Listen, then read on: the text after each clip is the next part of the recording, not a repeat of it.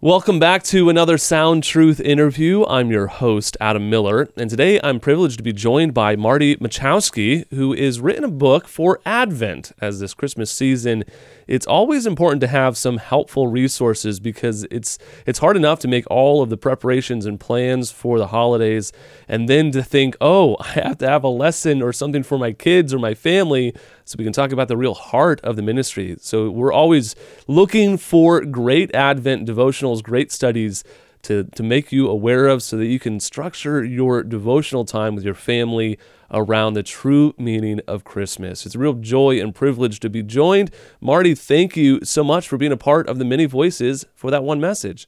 Well, I'm glad to be joining you, and uh, I love to encourage uh, parents and caregivers to uh, make the most of the Christmas season because uh, all around this message of Jesus coming, uh, though sometimes cryptic, uh, is there, and it's a great opportunity for us to talk about God with our kids.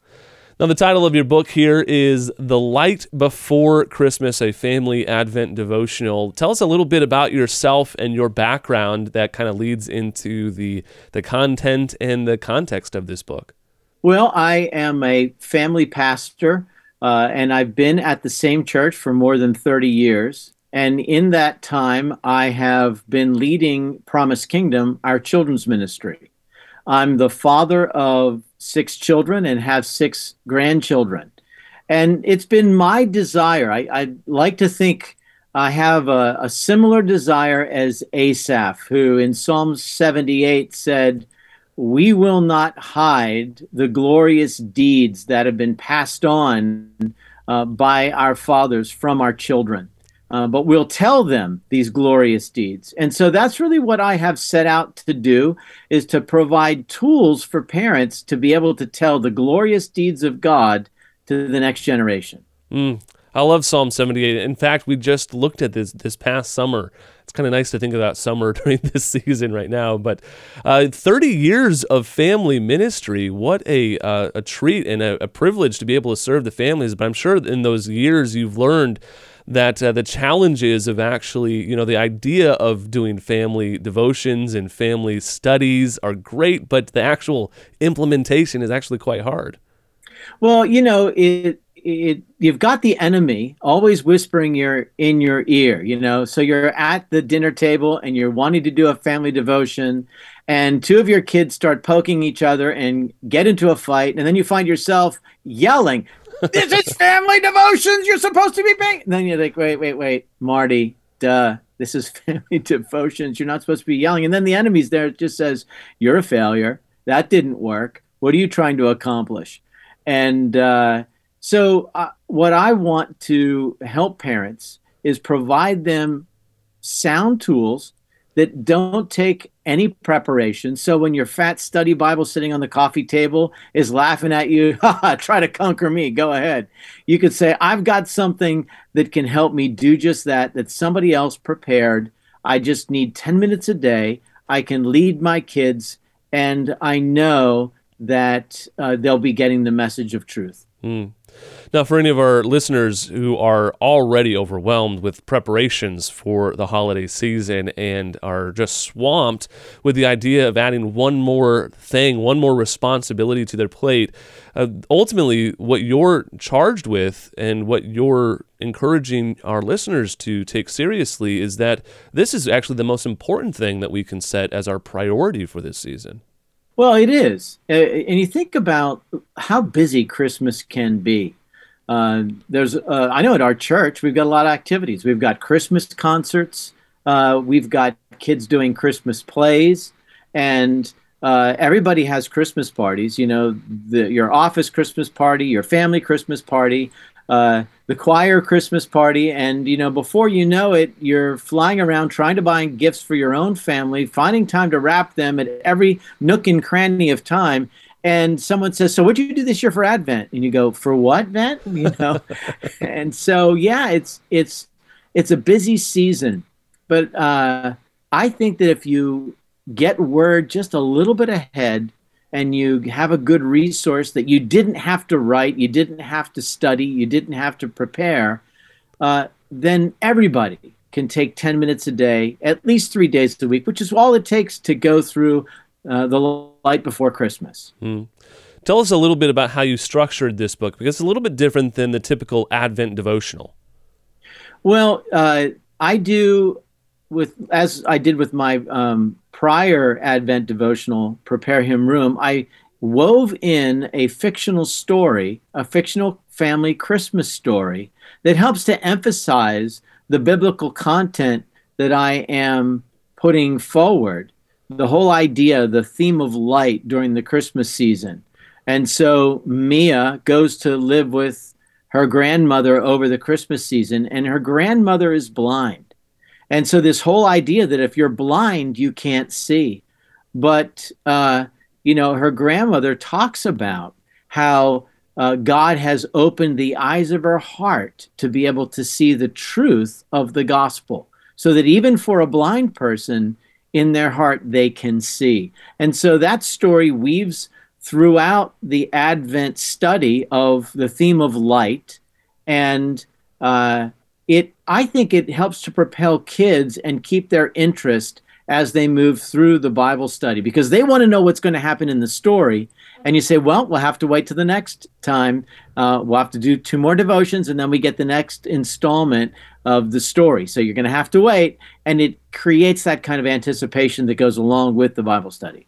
And that really makes it so that the kids are going to want to do it, and they're actually probably going to be leading the charge and saying, "Hey, don't forget, we did, we got to do our Advent story." They're they're actually anticipating it. So if you have it scheduled around a, a time where your family's normally together, wait, be dinner after having dinner, the kids are going to want to to know the rest of the story. Yeah, that's the whole idea, and uh, there's something that is less analytical and more tangible when you have a character in this story that they can identify with. In this case, Mia. She goes to live with her grandmother. Um, she's in her grade school years and she's trying to figure this all out. You know, she's grown up in a Christian family, but just because you grow up in a Christian family doesn't make you a Christian. You have that watershed moment in your life where you ask the question, Do I believe? And so that's the question ultimately facing Mia in the story. And well, you'll have to read the story to figure out what happens in the end. Mm. So, for parents and for uh, grandparents, and really any caregivers, as you mentioned, that are looking to do this together as a family, it, it is really laid out for them quite well, including some interactive activities that they can do and participate in. Yeah, I wanted to uh, include activities and the the book actually comes along with a church curriculum. So your church can be doing this on Sunday, and then you as a family following up on three days a week for each of the weeks of Advent. And you've got activities like you're going to make your own Advent wreath, uh, which is actually not very difficult to do.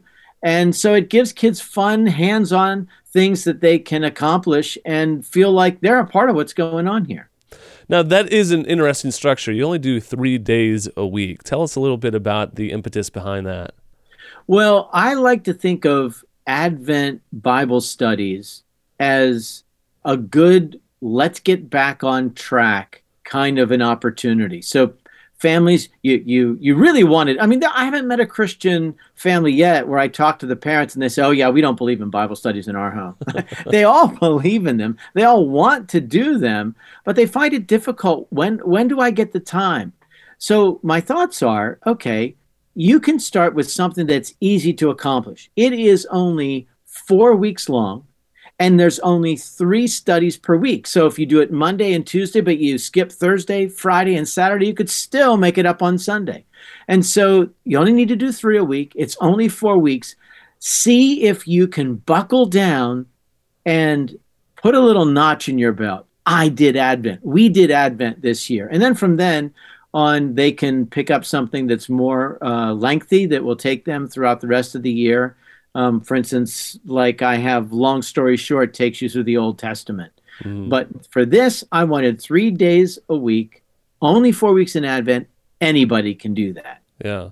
I think that's such a, a crucial component, especially when you have uh, this standard set by social media that's so high. Like, I could never do what I see other people are doing with their kids. And that intimidation factor really does cause people to kind of shut down and not do anything. But what I like to do in my ministry, I'm, I'm sure that you can relate to this as well as a family pastor, is that you got to really set the bar really low and you got to show people that it's not hard. And, and even if you're just reading a passage of scripture and singing a song and praying together, that's enough for a pretty significant Bible study. Yeah, and actually, you know, it adds up over time. Mm-hmm. So if uh, all you ever did was uh, four weeks of Advent, but you did it every year, and you didn't do any Bible study the the rest of your you know children's lives, um, you know, you start adding up eighteen times four. That's a lot of Bible studies. You know, a, a lot of weeks of Bible study, and so I like to give parents things that they can accomplish because we do more when we're encouraged. If you've got you know it's it's like read through the bible in a year plan. Uh, you know you're doing really well in january. February you start to fall behind. And in march uh, if if someone just keeps telling you you got to finish it in a year you got to finish it in a year you, you're like forget it. I'm never going to do it. I'm done. And you stop. But if a friend comes up to you and says hey you know what i did with my bible reading in a year plan?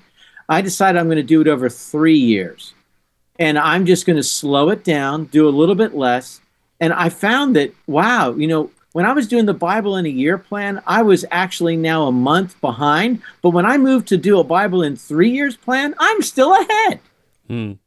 I like that idea. That's a great way to encourage them. Yeah, and I like that idea that it's it's something that you can do very simply. It's something you can do without having to plan out every day of the week with a Bible study that you're never going to get caught up on and always going to be falling behind.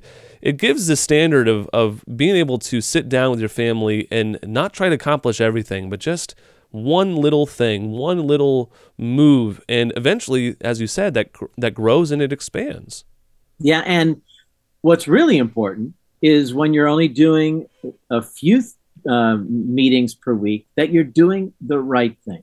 Mm. You know, the Apostle Paul in the book of Romans talks about the gospel, um, that he's not ashamed of the gospel, uh, that it's God's gift for the salvation of everyone who believes.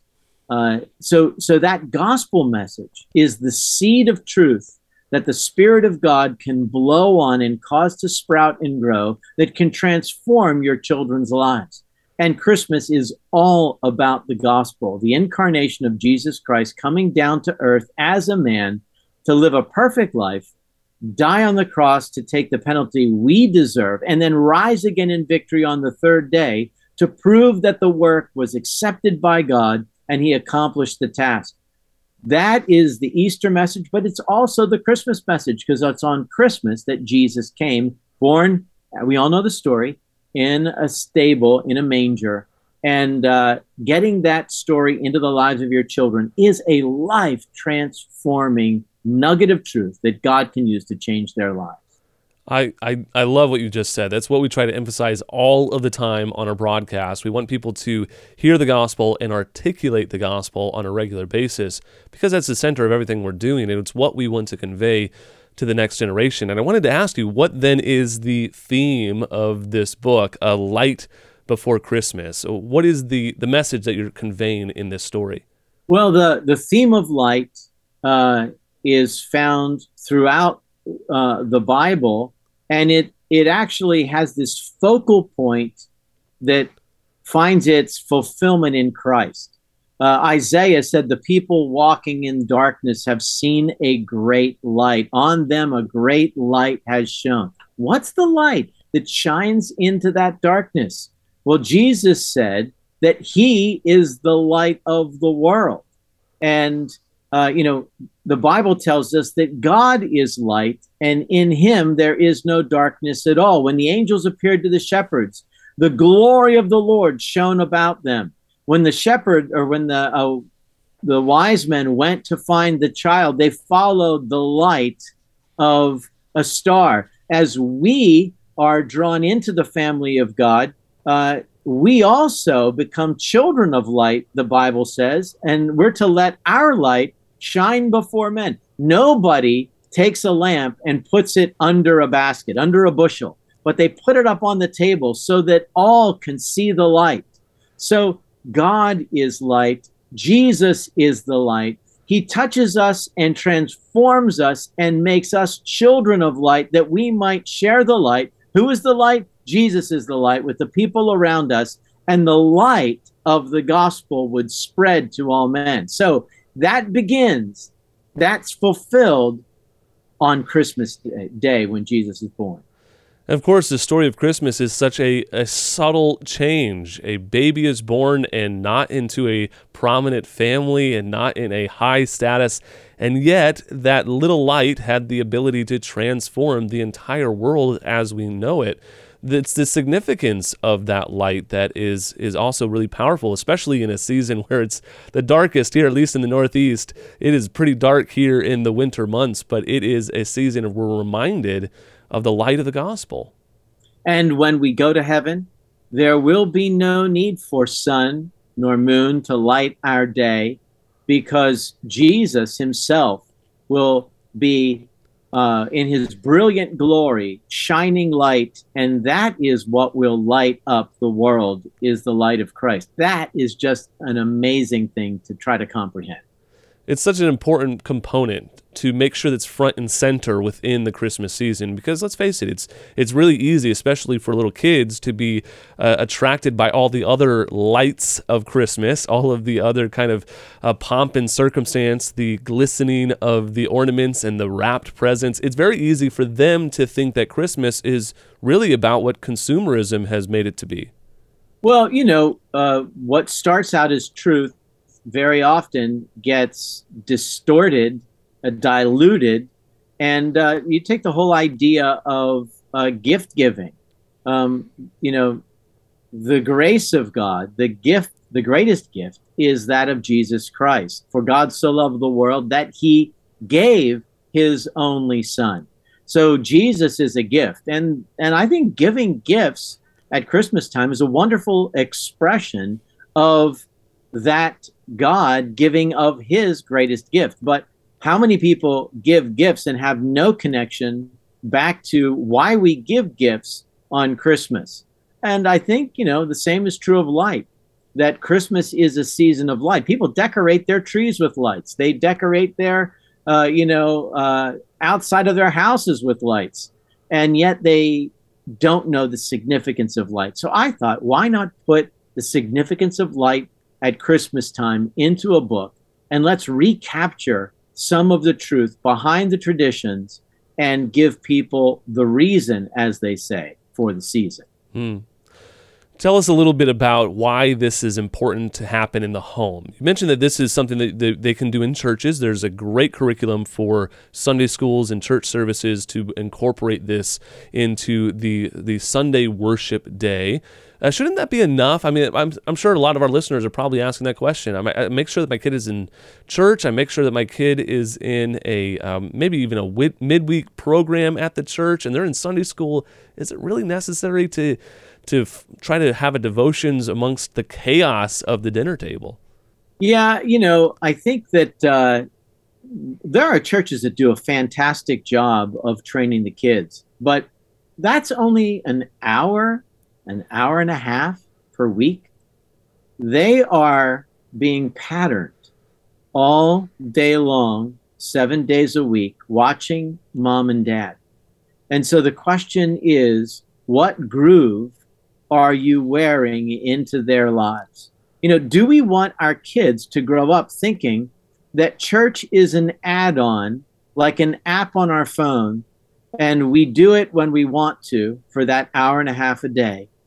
And then we kind of put that away and move on to the rest the the volume of life. We work we have fun we watch movies we do sports.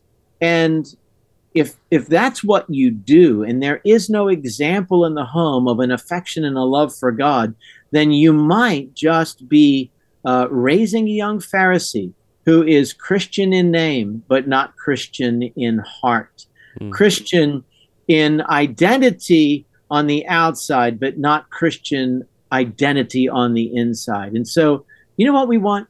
We don't just want to raise nominal Christians. We want to raise genuine Christians, children who, when the hardships of life befall them, when when they get cancer, their spouse gets cancer, when they uh, lose their job or their spouse or, or their child is in distress, they don't give up. They turn toward God, the one that they know can transform their life because why? They saw it happen in mom and dad's life. Mm-hmm. And so there really is no substitute for that practical expression of your faith before your children, which is why I think when we look at Deuteronomy, it before it says that you should teach those things to your children, the laws of God. It, you know, uh, Moses speaking on behalf of God tells parents to um, let these things um, be found in your life first. You know, uh, you should love God, and then you go ahead and teach your kids. Yeah, teach them diligently to love the Lord with all of our heart, soul, mind, and strength. And obviously is passed down through the example as well as the teaching. What is the age range for a, a, devotional, an Advent devotional like this? I mean, is there an age that's too old, or is there an age that's too young? What's the target, and and should should everyone be doing this sort of Advent devotional? Well, you know, I think families often have a spread. So we had six kids; they were ten years apart. So at one point, we had a one-year-old and a ten-year-old. And so I I knew that when I did Advent devotions with my house, I wasn't expecting my one year old to answer any of the questions. And then I had 15 year olds down to five year olds. And I said, well, yeah, okay, the five year olds can listen in and they can probably begin to participate. But what about those 15 year olds? Are they getting too old to do a study like this? And what I found, particularly with Advent, is uh, that you create family traditions and, and teens are never too old, particularly if you do it year after year uh, think about how your teens still love to, they don't admit it, but if you're watching Rudolph the Red-Nosed Reindeer with your youngest kids, those teens are kind of coming in and they're listening and they're watching. Say, this is one of my favorite things when I was a kid was watching Rudolph, you know. And so I say, no, you're never too old for Christmas, but you might be too young to be able to comprehend the gospel and the details. Uh, so if your children are all three and under, I would say, why don't you put the book on a shelf and wait till they're another couple of years till the oldest ones are five? But if you have a one year old and grade school children, then go ahead as a family and begin to engage in that Advent season with the study. Let the one year old play happily with blocks or coloring while the rest of the family engages, and they'll begin, even at that young age, to learn that tradition. Hmm. I remember when uh, my sisters and I were all in our teen years, my parents made a special effort because we were always busy in the evenings. I mean, we had jobs. We were always, you know, dinner together as a family was uh, not very, was a pretty rare event in our home when we were teenagers. So my dad would come home from lunch, uh, and we would have lunch together as a family. Uh, we tried to make that as a priority so that we still had those meals together, but also that time to study devotions. I, I think it's really crucial and something that if we don't really hold on to and make intentional, we, we will eventually lose that in, in our culture. Know, we had the same thing with our family. Uh, when our kids were young, we were all eating together and uh, that made for a great opportunity to do something devotional. I learned that the best place to put it is after dinner, before dessert. Try to do it before dinner, and everybody's screaming. Yeah. But you can use dessert in your favor. Hey guys, if you listen to this devotion, we get ice cream. Uh, ice cream will garner you an extra five or ten minutes of, of interest. But as our kids grew older, our teens began to get jobs they began to do university classes even before they graduated high school in their last year at the community college. And those classes could be at all different hours. We learned that we had to go from doing um, an everyday family dinner to where we preserved Monday night. That's family night. And so uh, this past Monday night, uh, we had family night, and uh, my son, who lives about an hour away with his wife and daughter, they drove for that Monday dinner. My daughter brought her kids from their house. And so it's it became a tradition that well, not every Monday night, but still probably at least two Mondays a month, we're getting all of our kids, except for my son in Arizona, to come back and have that family dinner, and they love it. They mm. don't have to cook. They get to enjoy the cousins, and uh, we get to see our grandkids. Mm. You got to make it a priority. And uh, I think in all of this, uh, it really needs to be something that I know parents pray for their kids, but with the intention and the and, uh, a focus of making sure that we impress upon them the things that are most valuable. Could I ask you to pray, uh, especially for our listeners and those who will take this challenge to make the Christmas Advent devotional a priority in their home, that it would be powerful and useful and beneficial in impressing upon the next generation how to love God with all their heart, soul, mind, and strength? I'd be glad to. Let's pray. Lord, I just pray that you would encourage parents who are listening in. Uh, th- some who are thinking, yeah, I tried, but I usually fail. Would you just help them to say, no, I'm going to try again? Advent, four weeks, three devotions per week. That's 12 devotions. I can do that. And I pray, Lord God, that for every family who presses in, and does devotions with their family this Advent season, that you would do this, Lord, that you would implant the truth of the gospel into the hearts of their children through those labors. And you, Lord God, would cause those seeds of the gospel to sprout and grow. We plant the seeds, we water them with our prayers. But as Paul said, only God can give the increase. We might think that we're insignificant. Paul said, yeah, he who plants and he who waters is nothing, but God who gives the growth. So, Lord, help people to plant the seeds and cause them to grow. In Jesus' name, amen. Amen. We've been talking with Marty Machowski about his book. It's called The Light Before Christmas. It is a family Advent devotional, a great resource for this holiday season. And if you don't, if you don't have already plans in place, this is one you can start with and uh, pick up right where you're at and carry through this holiday season. Uh, it's a real privilege, Marty, to have you with us. Thank you so much for your heart and your love for families and children for the next generation, and also for your commitment to putting these Advent devotionals together for our listeners.